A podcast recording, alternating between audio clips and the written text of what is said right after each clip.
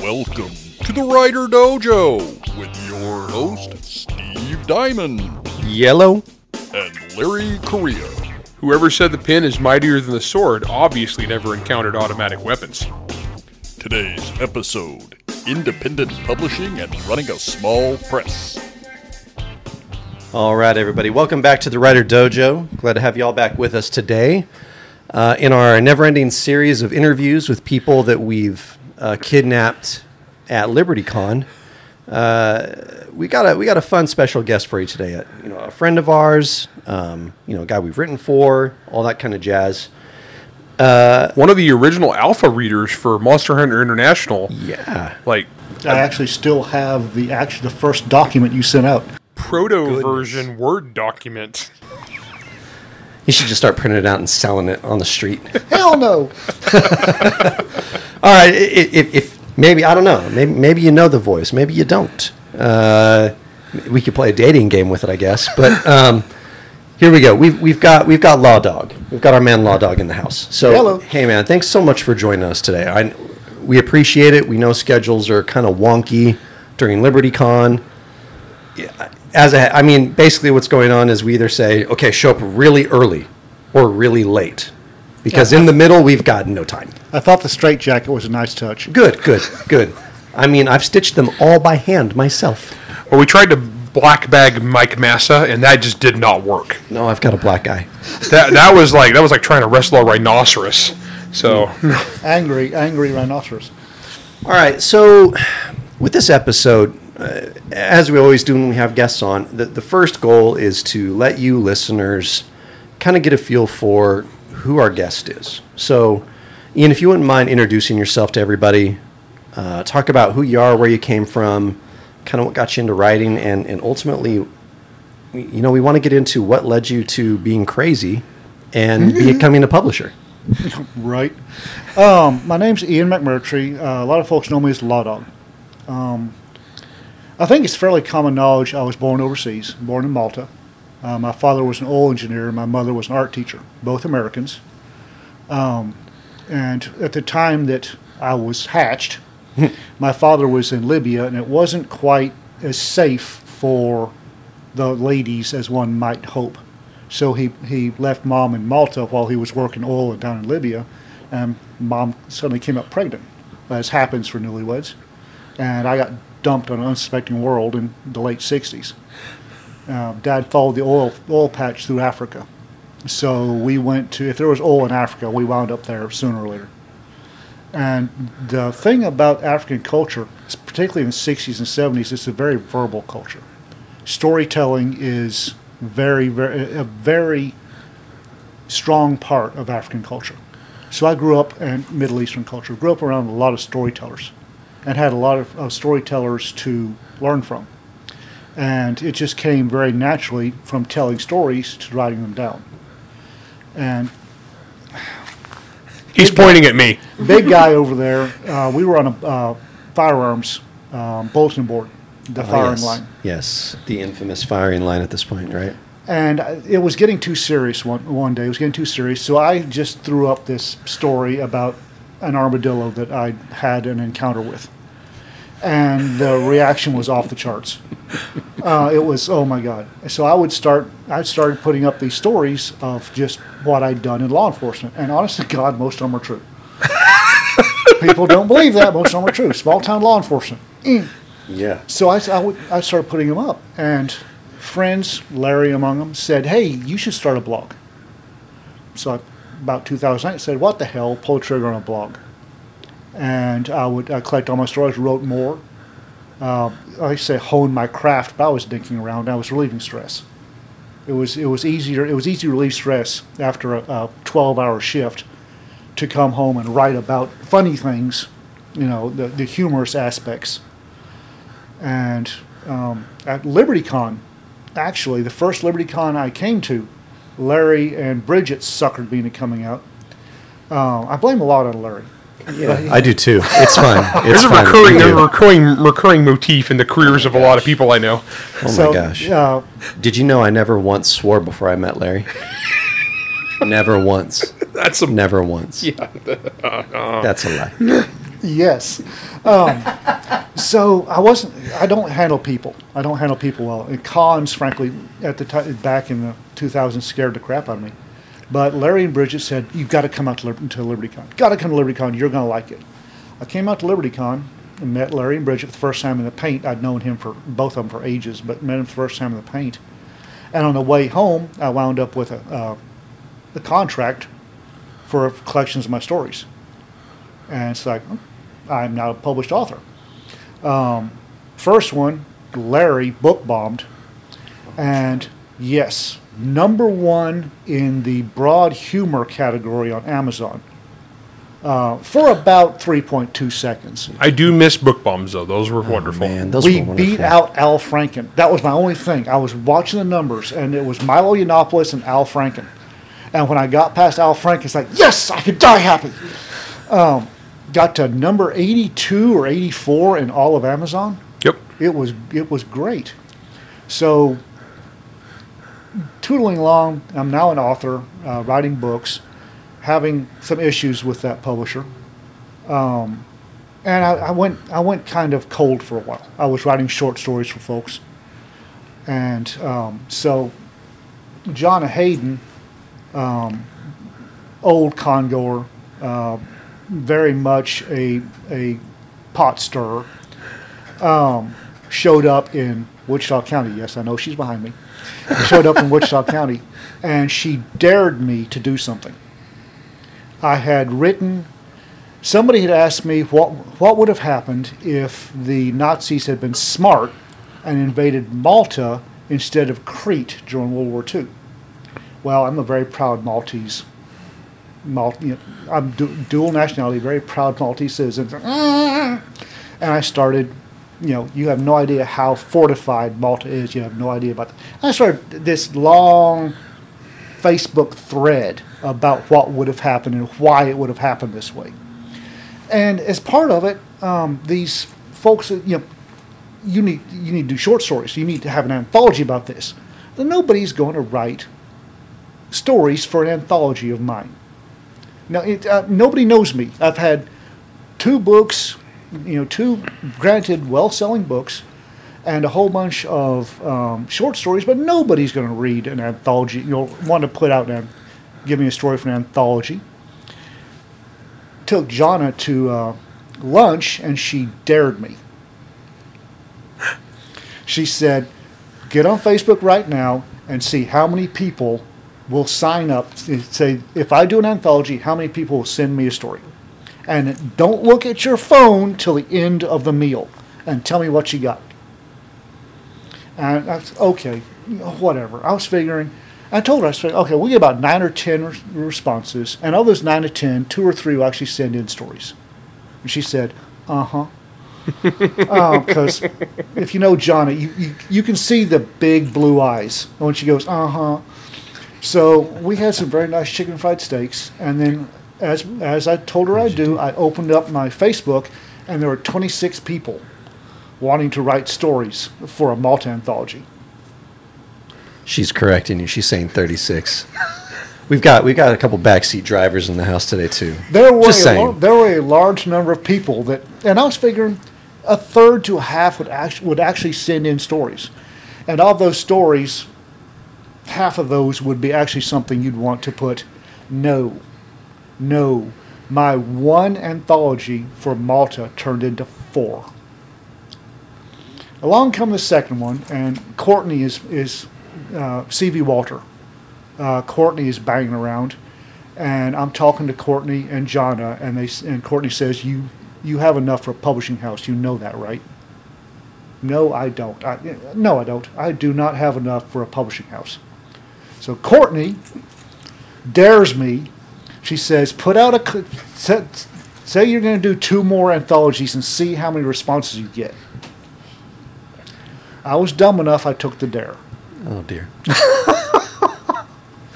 Um, I believe at this time, currently, we started in January. This is now June.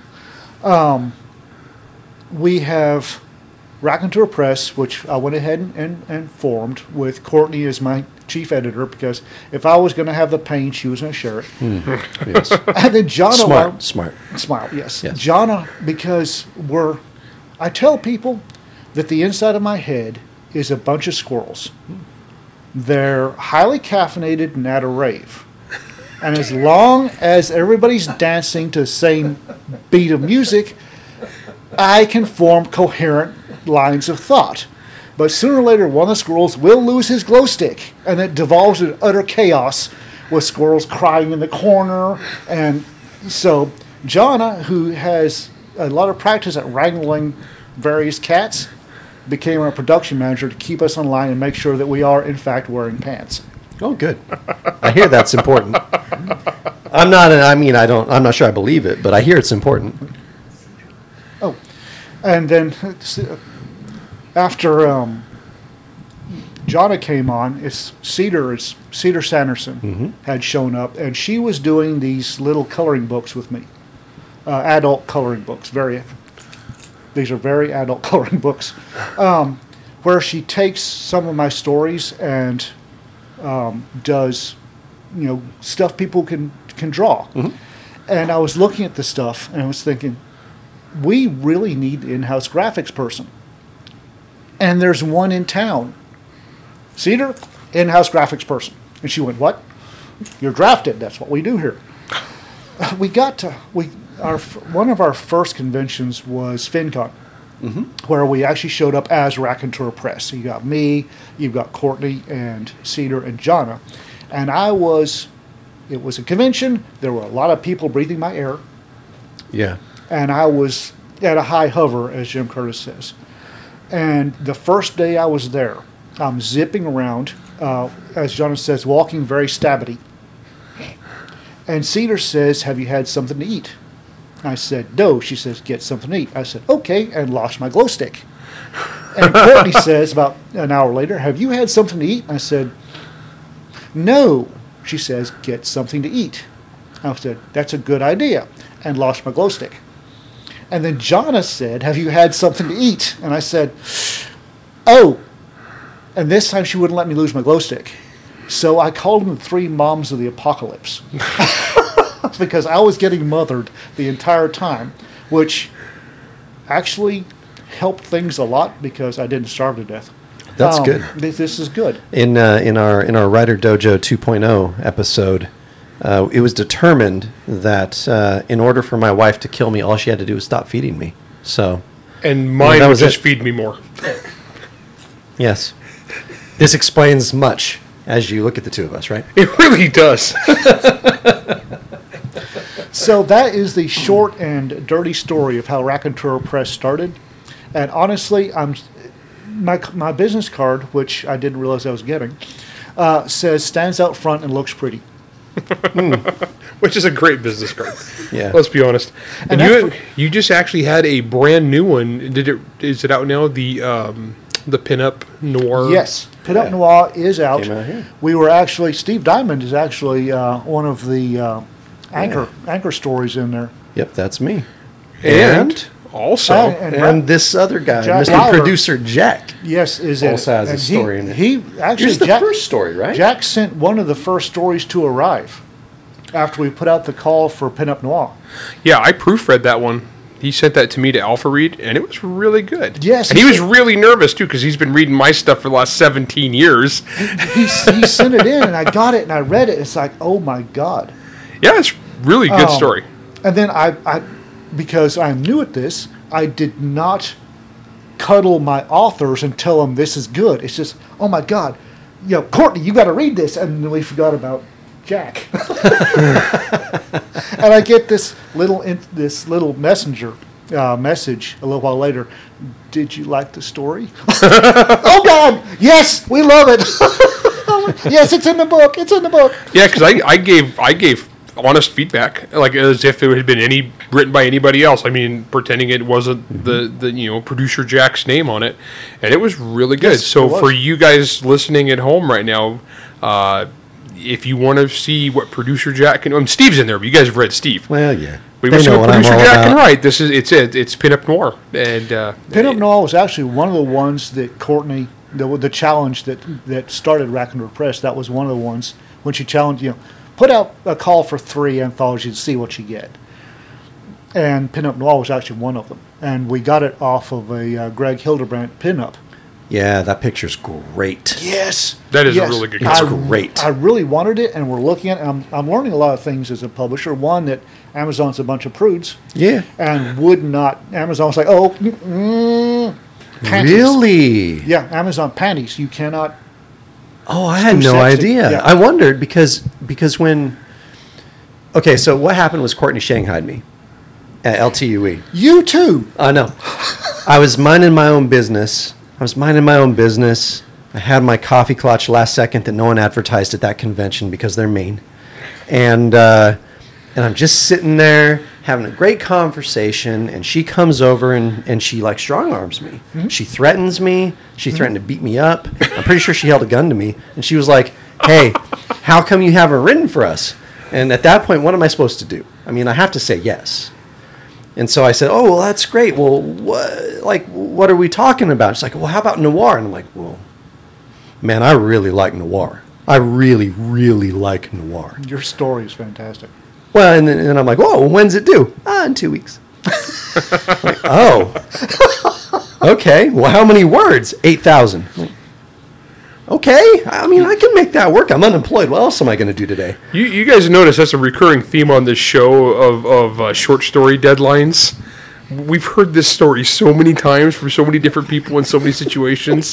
When's it due? Five days from now. You know, it's like over and over again. This so there's a lesson there, guys. If you want to be someone's short stories, get good at sh- turning them around quick. Yeah, but you know that for for me the interesting thing was when I I, I kind of thought, okay, well, I, I I don't know. I'll see I'll see what the prompt says on the website because because you guys have all of the all of the submission, uh, well, all of the upcoming anthologies posted on your website. Actually, we have the, the next six months. We're, Just- we're keeping it just to six months. Six months at a time Okay, because, yeah. and that's Wh- which man if you're if you're an up and coming author which so many of you in the writer dojo are and so many of you have published your stories with with with raconteur press and man some of your first sales have come through these guys and it's man Well, I believe larry, in- larry and i we can't we can't even begin to tell to tell well first you know our reader our listeners how proud we are of you guys for that. But also for you know for you guys you know ian for for you and your crew like how much it means to us that that you like you know you took chances on our guys. You know what i mean? I believe in No, the last your last one, every single one was every single person in the anthology was a member of the Writer Dojo Facebook. actually it's been a couple, uh, if not every one of them. The vast majority have been Writer Dojo. yeah Well, there we you go. a couple of 'em. There you go, guys. That's a good place to submit to right no there. joke but uh, you know I, I, I went on the website and i saw the picture uh, and i thought oh yeah like psst, i got this like how can i not write a story about this Right. uh, and and I've been dying to write this cyberpunk kind of character, this synthetic human, for freaking years. I'm like, man, this is my opportunity to write this character, and and so I did, and I had a blast. But I had no idea that that's why the cover changed. Now, not not to take anything away from the current cover, Oh, no, because the the, current current cover is rad. It is awesome. I love it. But um, oh, that's crazy. I had no idea. Amazon Amazon's kind of prudish. Her panties are showing. You cannot too much cleavage, too much leg. Amazon will Amazon will not let you run that cover. I mean, but you just described all of noir. Man. Shirtless dudes are good to go, though. Oh yeah, totally. Yeah, that's a whole genre. Yeah. So uh, I actually emailed Greg Hildebrandt and said I would. That, how much would it cost me? I can't afford this. How much would it cost me for you to do a cover in this style? He never got back to me. Hmm. And Cedar said, "I got this." And it's like, She crushed it. yeah, no kidding. She crushed and it. you look at Cedar, and she's little, this little motherly thing. It's like there's no way. And I was thinking, oh, okay, well, we'll see what Cedar. And then she showed me the first one. It's like, oh my God, yes, that one, yes. All right. Well, we got to take a quick break, really quick. Um, when we come back, we'll continue the conversation. We'll talk about, uh, you know, what some of the challenges were, and and and I guess you know what some of the benefits were, and, and the, the surprises, I guess, is along the travel as we can. Well, and also, so I, I would like to get into some of the nuts and bolts business stuff. Absolutely. It's like like the challenges that you face to, to kind of like go down this road. If anybody else is thinking about trying this, All right. So uh, give us a second. Uh, listen to our lovely commercials by the people that I don't know who they are yet, and uh, we'll have a good time. We'll be right back.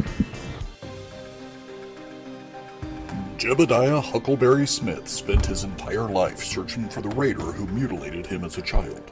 Finally, giving up on a trail long grown cold, he leaves his outlaw past behind and starts over in a remote town in Wyoming. One dark night, his ranch is attacked by a mysterious and ferocious beast from a world lost to time. Only Jebediah's savagery and skills save him. Now, teaming up with a beautiful but naive paleontologist, they stand in his adopted town and its destruction by an army of barbaric prehistoric apes and dinosaurs. But Jed's past has come back to haunt him. The man he searched for is discovered in a position of power, and Jed must choose revenge for his past or the salvation of strangers. Either way, bullets will fly and blood will be spilled. West of Prehistoric by Erik Testerman is available on Amazon. Pick up your copy today. All right, everybody, welcome back. Okay, second half of the episode. Okay, first half, we, we got all of our laughs out of the way. I promise there will be no more humor in the back half of this episode. It will all be serious. Serious, serious business. okay, that's probably not going to happen. So, all right, well, I, you know, Larry ended the top half of the episode with, with some, some intriguing thoughts, and that has to do with nuts and bolts. Mm-hmm. All right what are some of the crazy, bizarre, weird challenges that we've had to deal well that you've had to deal with in starting a press? Stuff that man you didn't even know you didn't know when you started. The biggest one was self-imposed. Okay.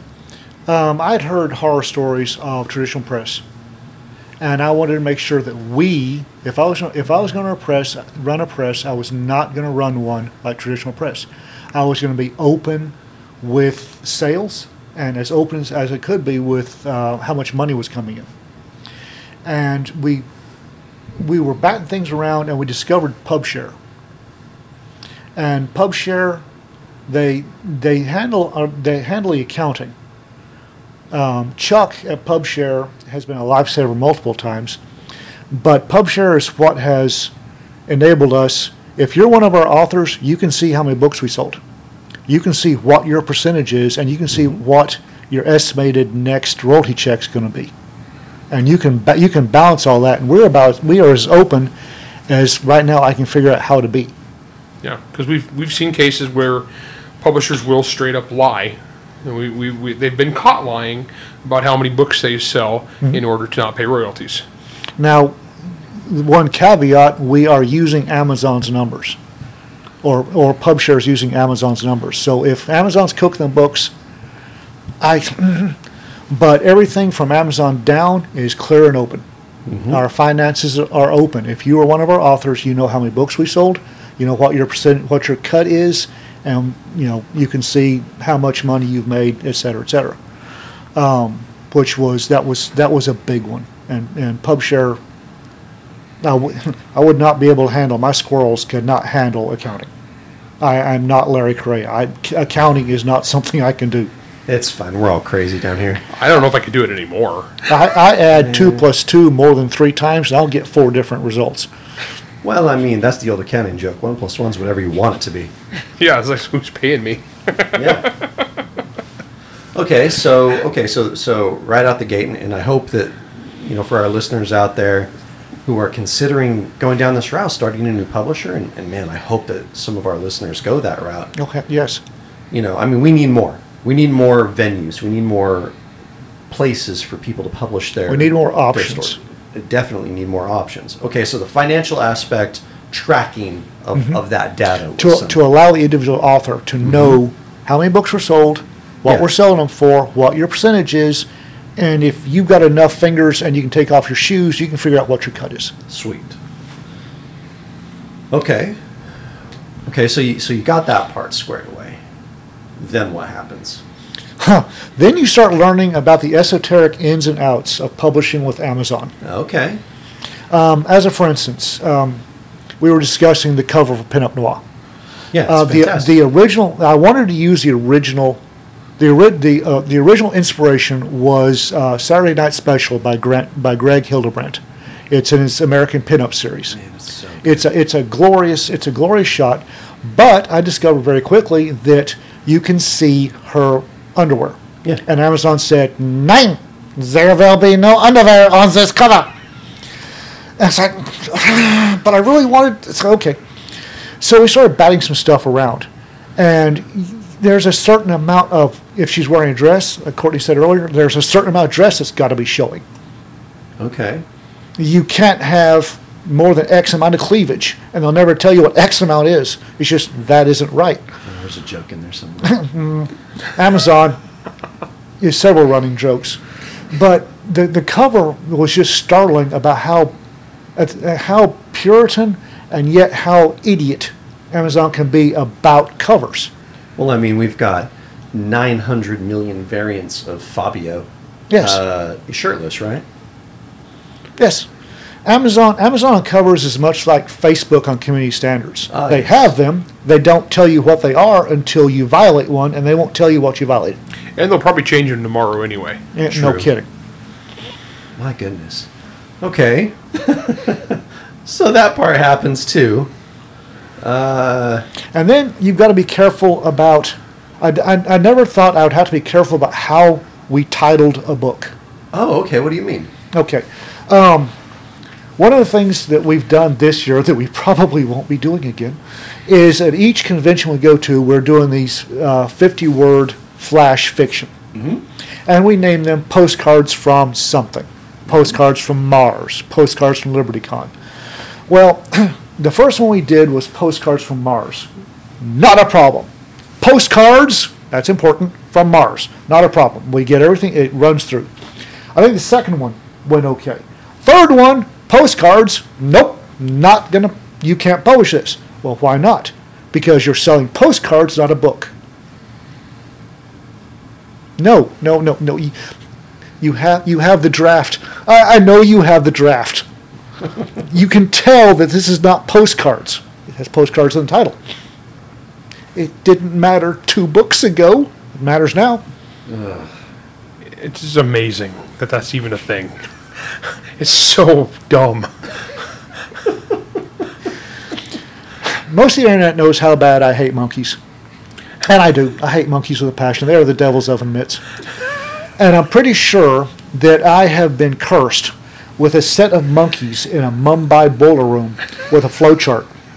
And anytime Raconteur Press puts anything in Amazon, they go and send it to these three monkeys in this boiler room because they hate me. Oh my gosh. Oh my gosh, every production person out there in the world is like, yep. Man, okay, so I gotta say that that's actually educational. I have I have another question coming down this uh, this route, and it's kind of as a result of some of the questions we were getting from uh, people on panels earlier. When you are putting this stuff out there and you're producing it, how do you decide on pricing? Like like what what was your and uh, what what's the decision making process there? Uh, p- part of being standing out front looking pretty does not involve math. Oh, nice. So I have people, I have minions to do that for me. And I'd like to introduce minion number one. Ah. Hi, I'm Courtney. I uh, write and edit as C.V. Walter. Um, and I am minion number one. It's my job to make the math work and to say no. Um, and I say I say no a lot.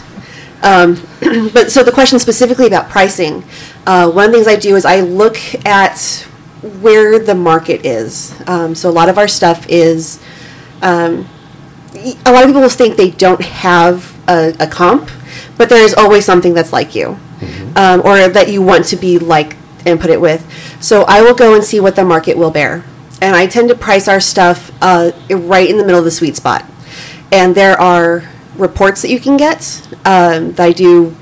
I buy them uh, every month, and they will tell you what genre is priced at what and where the you get the most sales for. Okay. Um, and so I will. That's where our, that's where numbers come from. I put everything in the sweet spot so I can make sure we get the most sales per book. So you can see like so so in this genre, things at a dollar ninety nine sell at this rate. Things that are at two ninety nine sell at this rate, kind of so on and so forth. Okay. Yeah, and there's there's some where say if you if you have this many pages and sell at this price, you're likely to sell at about this rate. Oh, And- so it's that granular. Then. Oh, it's it's fa- uh, it's fantastic. I love I love K-lytics. Um, I recommend everybody who wants to get into this to go and read them 'ca- and learn how they work. okay. Um, and they will say, you know, your genre sells best at four ninety nine if you have two hundred fifty pages, and if you have this number of pages, you you should probably be here because you'll actually make more money for fewer sales. Gotcha. How much does um because we're going into page counts and stuff here, but um, how much difference does it make like name recognition of the authors you have like on the masthead for that? Cause like so can you get like a like if you have more recognizable authors on on your anthology, do you reach a little higher on that, or do you still stick with what the analytics are going with? It doesn't make a difference. Really? Yeah, it really won't. Um, because the you look at who's selling at where, and if you have the really big authors with the masthead, they're all the ones that are doing uh, traditional publishing. So they're going to be have the big push from the bigger houses, and so they can price higher because that's what they've trained their readers to pay. Gotcha. We are an independent small press, and our readers have been trained at a lower price. But part of it is we don't have all the overhead that the big traditional publishers do. Oh, so you're, yeah, so so that offsets that, and so your, your profit margins go higher then. Our Gotcha. profit are, go much better, Yeah, yeah, and our yeah. authors get paid. I think better than some of the anthologies I've seen. So. That's actually really interesting Oh, yeah. because. as as the two accountants were like, oh yeah, yeah, yeah. No, no, I, I, I find that stuff fascinating because my only experience in putting together anthologies have been you know uh, traditional published ones, and so it's kind of a different it's kind of a different process, and a lot of that uh, for us is more who can we get on that masthead? Because the pricing for us is kind of predetermined by the market that we're in because there's just there's just norms you know? Um, and so for us the, the desire is like can i get laurel k. Hamilton into this anthology or can i get david weber into this anthology? And then i do that and it's all of a sudden it's like ooh very cool you know? The fact that you guys do the profit share is really interesting to me because um, I've been in a lot of anthologies, like a lot, a lot, a lot of anthologies, and, and I've talked about this on the show before. I can count on my fingers how many of those anthologies I've actually gotten paid for after the initial, you know, first one. So in this case, there's not an initial first, you know, upfront per word fee. It's just what did we sell, mm-hmm. which is interesting too, because that then behooves all every author in it to actually get off their butt and go promote. everybody has a stake in it and that's part of why we want to do this is so everybody has a stake in it. It's not just i give you my stories and i'm, I'm checking out. Uh, we want people to to own the the anthologies. And um, we our first story our first anthologies still sell every month. So if you're in our first anthology you're still getting money every month. And when did that first anthology come out? april of 2022 so Okay, just over so a year we're ago. Mm-hmm. over a year, and yet and yet you're it's still getting paid. selling. Yep. See that? See that's good. That, Yeah. That's really good for for those of you who are out there listening. That's really really important to have that long tail on your sales. And one of the things we are, we call our, our baby authors chicklets, and we tell we tell them we love you now get out.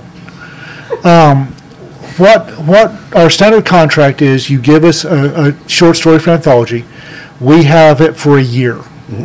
After a year, rights revert to the author. We will continue to pay you as long as we can scrape together ten dollars for a check. If the profits are less than ten dollars, publisher won't pay Right, right. it until it gets, then you'll get a check. Mm-hmm. And we tell them, okay, get, after a year, you get your story back, and then give us more. And after the year, and once you get 10 stories, publish your own anthology, get paid for the whole thing, and we still pay you, and get out of the nest. Yeah, because we've I've done collections, and I honestly, it's one of the best things ever. And people don't realize it's just a whole extra title under your name out there in your backlist. You're double And it- dipping. Yep, and if, if you're double dipping, theoretically, you got paid the first time. Um, now, now, I will say the downside of the profit sharing ones is if you get kind of like a dud anthology and you did that, because like I, I, I've known people who've done that and they like, and, the, and then their total of the profit share was like twenty six dollars for their, for their ten thousand word story, you know that they did, and that happens sometimes. It's Well- just a roll of the dice. And with Rack and Raconteur Press, what we're doing, we're putting out so many and the the authors in the first one, which was Ghosts of Malta, are selling Pinup Noir. Pinup Noir is selling. If we have a dud, the twelve others that we that we put out that year will cover that dud. See, that's smart, and it's funny because a lot of the a lot of the places that do this, they don't. One of the things we've harped on this show is the fact that if you keep creating new, it boosts your old stuff. Right. And I've, I've seen I've seen some one of the flaws I've seen with some of the small presses is they'll produce a book, and they'll have like the book of the month, just boom, boom, boom, boom, boom. They're producing, but then their backlist stuff they don't sell anymore. It It's- just vanishes. it vanishes. It's Yeah. all about whatever the new thing is. And I'm like, guys, that is just like you you got this perfectly good product out there.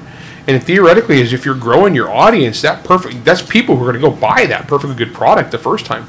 So the fact that you guys are still selling the first one is, I mean, that's good. That's that's that is definitely a misstep that I see a lot of people make. Every everyone here knows Ben Yalow. Oh yeah, Ben is Ben, ben is Yalow amazing. Ben Yalow is fantastic, and he has he will go into these glorious um, tales of the old pulp fiction magazines. Did you know his mom won a Nobel Prize? Yes, Isn't that crazy? Yeah. and these old pulp fiction magazines that launched so many of the golden age, you know, the science fiction authors. And he came up to us at a con, I forget which one, and said that what we're doing is recreating the old pulp. And it's like, holy crap, we are. Yeah, you're you're trying to do you know amazing stories and Black Mask and that kind of general idea. Hon- Honestly, the, the, the, promotion bit where, where everybody has incentivized for promotion is huge. I've seen many times with traditional anthologies, they'll get a big name author, get him an anthology, he'll write the story, it's fire and forget. And then he doesn't even tell his fans about it because it's like, eh, whatever, I did my thing, I did my job, I'm done. And I've seen authors do that with books too. And it's like, guys, you right there are missing the biggest and greatest opportunity ever. Uh, it's all about connecting to your fans. And the fact that, so Raconteur, you guys are building that fan base. You're building that cadre.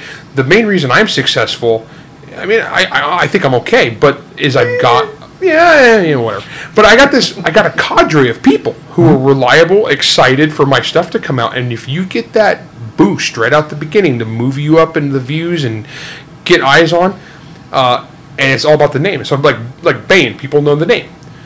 So I think you guys are on the right path, and I'm really excited to see where it goes. Oh, I think one of the things that we've done really well with this um, is we've we've titled our our the anthologies are part of a series, and so when someone if someone catches up like Pinup Noir, right, that people really like that one. Well, what else have they put out? You go to Amazon, you hit Rack Raconteur Press, and it's book twelve of a twelve book series, and so they can go and they can go oh, and buy the entire backlist at once. And they're mm-hmm. getting a whole bunch of different stuff. It's like being able to go to Amazing Stories and buying the last year's worth of magazines. Right. And that's very and that's a lot of what we're trying to do is get them to do that. So it's all connected. Well, the key to the key to is that is the quality because if they if they if you keep the quality up mm-hmm. and people people read that and they're like, okay, I know that with this name, I equate it with this level of quality. And, and, and one of the traps I've seen some of the small presses fall into, and, and it's sick. I love I love some of these guys, but they'll churn, they'll churn and burn, and they'll turn out stuff that's subpar, and then people start to conflate that with the name. Yeah, it's, it's You know- quality over quantity. in that one, one of Yeah. the, one of the great things that we're finding is the word of mouth um, is spreading so much that we we haven't had an anthology yet that we put out that didn't go into uh, number two, number three, and sometimes number four. We get that many good stories, and we will- we've turned down we've turned down bad stories. Yeah. Uh, we've we've had um, I've turned out a lot more than the, the ladies have, but we've Do, we, do you find like a personal level? Do you find that really hard? yes. Speaking as an editor, I mean, 'cause I've done. Uh, it, it breaks my heart. I hate everyone. and Jonna helped me help me nail it down. It's we we've got we are known for certain thing, Yeah. and you know we get this. Which I to this day one of the first ones that I went oh hell no, um, was a Wokish Screed, Yeah. and it's like I think they were daring me to publish it, And it's like, I'm sorry, this is this is not what Raconteur Press is looking for, but we'll help you self-publish if you want. You can publish on your own. And nope, that they never contacted me back. No, ah, That was yeah. I I, I was thinking more because that's like a, that's like that's like hey stick your face in this bear trap you know no no no thank you. But obviously, was thinking like like the genuinely like the, they're they're trying really hard. Yes. And they're, they're well intentioned. I just as an editor, so I mean I I'm not a mean person. If if you want if you want to watch three ladies in an agony of decision, is um, we close we will close the postcard submissions um, at the the Monday that the con ends. Oh, and, And then, then- you got to go over the and pile. then they have to go over a pile, and we are getting for we are getting a, a amazing ton of really good that we've got to cut down, Yeah. yep. and Jonna will be almost in tears over you know this is so good, and they'll they'll go they'll start going okay, you know how many have forty nine words out. Yep. How many have 51 words out? They'll break it down to 50. You and then to. this this does this tell a story in 50 words in five zero words? No, it's out. Yes, it does, but it's not as good as this one. Yep. It's it's it's it's weighing and, and it's looking flaws. I, I've done contest judging, you know, for like the Baen fantasy award. It's the same kind of thing, and I got dozens of great stories, ranging between you know like like a C, B, or an A, and we're looking for the A plus, mm-hmm. you know. And some of these are like, dude, I know this guy put his heart and soul into the story, and this is this is a good story, but it's not the right one, you know? And, and, and it's just, I have to break that news to that guy. That's why I like teaming up with somebody else. Like, I team up with Kacey Ezell. You make me do the- you make yeah, me be the yeah. bearer So Kacey, Man. So mean. You said you weren't a mean person, but come on, man. well, no, I mean, uh, Kacey's, but Kacey's hardcore, man. She's flying helicopters into combat. She, she, she's like, I, I, I got this. Boom, you're out. Kacey will cut you. Uh, one thing that I actually like about it is you get the guys who they've put their heart and soul in this, and it's not quite there. And it gives me the opportunity to say, you know what, this is a fantastic effort. You need to refine it a little bit. Keep working on your craft and send me the next one. And I really do mean keep working on your craft and send me the next one. I want you to be the best author you can possibly be. And so I don't like rejecting people out of hand. Um, so sometimes it's like this just does not fit with what I've got. I'm really sorry. Try good luck somewhere else. But sometimes like I want you to be better, and so it's it's not me being mean. It's me helping. It's like telling my kids, "Oh, you didn't wash the dishes properly. Let me show you how to do it again, and then we're going to do it again." I'm I'm building baby authors to And to the, be the adult thing authors. with Raconteur is we are publishing so many anthologies Right. that they they know that hey, you know, you're, she's not Courtney's not giving you the traditional publishing two step. If she says that we'll try again, we've got eight more anthologies coming out. There's a good sh- in one of these eight. There's a good chance you'll get in Yeah, if, if you work at it. and everything you, every time you do this you get a little bit better you learn a new thing and each, each book i write i get a little better each story i mm-hmm. write i get a little better it's the same thing for all of us and so maybe it's this isn't your shot on this one but two anthologies from now go for it again We've got Um, we've got people have, that have entered every postcards we've done and been rejected, and are trying again. Well, I mean, gosh, Respect. I've, I've, you know, I've written quite a few. I mean, not Larry levels of short stories now, but you know, I've written quite a few you've short quite a stories. few yeah uh, published quite a few short stories, and you know, every time I submit to an anthology, I'm giving it my best. You know, either either out of fear because you know I'm on the I'm on the you know I'm on the table of contents with like freaking Jim Butcher or something, and I'm like, okay. Okay, just don't be the worst author in this anthology. Not- we can do it, you know, or um, you know, or an anthology uh, where I see maybe I don't know who's in it. I'm like, okay, what if the story I write is my best story, yep and and the people in, in, who review it after the fact say that was the best story in the anthology. or like when hinckley beat me david weber and laurel k hamilton to have the highest reviewed Yeah. story he, my daughter who at the time was like s- 18 19 19 Uh, yeah, 20 i can't remember whatever and she beat me, and she beat David Weber, and she beat Laurel go. K. Hamilton. There you go. Holy crap! You know, so Yeah, well, and like you know, for my, my story for Pinup Noir, you know, I look at that and I'm like, man, this is one of the coolest stories I've ever written. that's awesome. That I am so proud of Pinup Noir. I really am. It's so good. That- everything from the cover to the stories, the stories, and I d is this public knowledge yet? We- We're, we have enough stories that we were probably running a Pinup Noir three. right. I mean, we we get so many we get so many submissions. I keep telling I keep telling them, all right, this is whatever we're doing. You know, Vagabonds in Space. This will be the one Vagabonds in Space anthology. And I- minutes later. And then I, I walk in. I walk in the I walk in the shop two weeks later and they're giggling at me. It's like what? Well, we're going for Vagabonds too. You guys actually kind of stumbled into something that me and producer Jack talked about. If you remember this, about ten years ago, s- eight, ten years ago, we talked about this, and it was the the the the dearth of markets to submit short stories to, and because there are some, and a lot, but there's some of them are very very specific, mm-hmm. and they're looking for very very specific things, and and then anthologies from traditional publishers. Those are great, but there's only so many a year. Baen does more than most publishers, and we do what maybe maybe ten a year, right? So the market was there. So we actually talked about this eight, ten years ago. We actually had an idea that we kind of fell by the wayside because we we have a lot of side hustle ideas we think about. We thought about creating a creating a, a clearinghouse for people to submit short fiction to. I remember this one. Yeah, we. I, yeah, I talked about it because Steve's an accountant, so we, I talked about this. to Steve about the business side.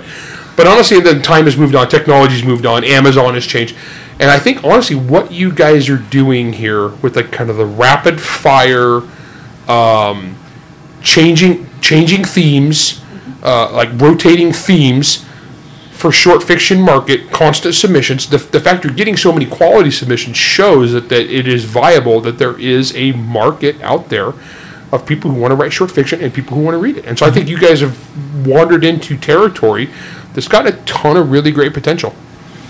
I'm not so sure wandered as stumbled. Push, tripped, Tripped. shoved. Walked in, whacked your head on it. Someone threw a black bag over your head and dragged you in by Fell, your feet. fell down the stairs. It's like you walked into a ceiling fan. I want to read short stories. Oh, that sounds like fun. How do we do that? I don't know. Let's go find some. Let's go form a business and, and get 4,000 of them a year. No, the market's out there. People really, is in, in like, so Ben Yalow talked about the history of the pulps. That's the thing. People have always really enjoyed that short fiction. Oh gosh, we were talking about that with, with Howard Andrew Jones. Yeah. Just just a little bit because ago. Howard's doing a magazine for sword and sorcery, and I think that it, that that audience is out there. Mm-hmm. People are hungry for that bite-sized fiction. Also, we're heading into a generation of people who their ability to read novels has been ruined by Twitter. Yeah. No kidding. So if you can start bringing it back with smaller, you know, 5,000, 7,000, 10,000 words, and you get them into that, great. Yeah. I think that's fantastic.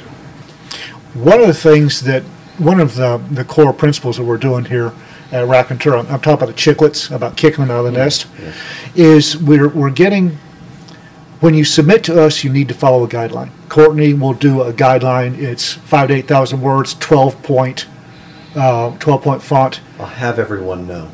It's brought to my attention today at my reading that I was literally the only person in Pinup Noir that was under the word count threshold by three words. Because, like Larry, I have learned that when there's a submission like a top shelf kind of line, you go right up to it to maximum. Look, we're accountants, we min max. Lost- Get right up there. Lost Planet Homicide. Lost Planet Homicide, they paid me a, a fantastic per word rate to up to 20,000 words. It was 19,999 words. Yes. And after I read it, I gave it back to you. It was twenty thousand. I just broke up a contraction. It was really easy, but yeah, Yeah. follow the submission guidelines. This and is a we're, skill. we're, we're teaching them every time they turn it every time they turn in uh, stuff for us and we have a lot of authors turning in multiple they want to hit multiple anthologies every time they do they are following the rules the guidelines which is what the big traditional guys want so we're sort of like the training wheels and then by the time you get done with this the training wheels come off and you can actually go and you know to a slush pile and maybe have a better shot Eh, farm league. I didn't even think of it that way. That, that would be triple A, Larry. That is Triple sports A, ball yeah. fans out there. I don't know sports ball. I know Uh, USPSA, IDPA, and three gun. Beyond that, I'm confused. Well, and, and, and we were kind of we were kind of gabbing here a little bit here and there, and, and it's one of the things that Dave Butler says. It's it, again baseball. I love baseball. Everything goes back to baseball for me, and that's um, the idea of getting on base, on base percentage, right? Uh, the, the the more often you get on base, the more often you are to score.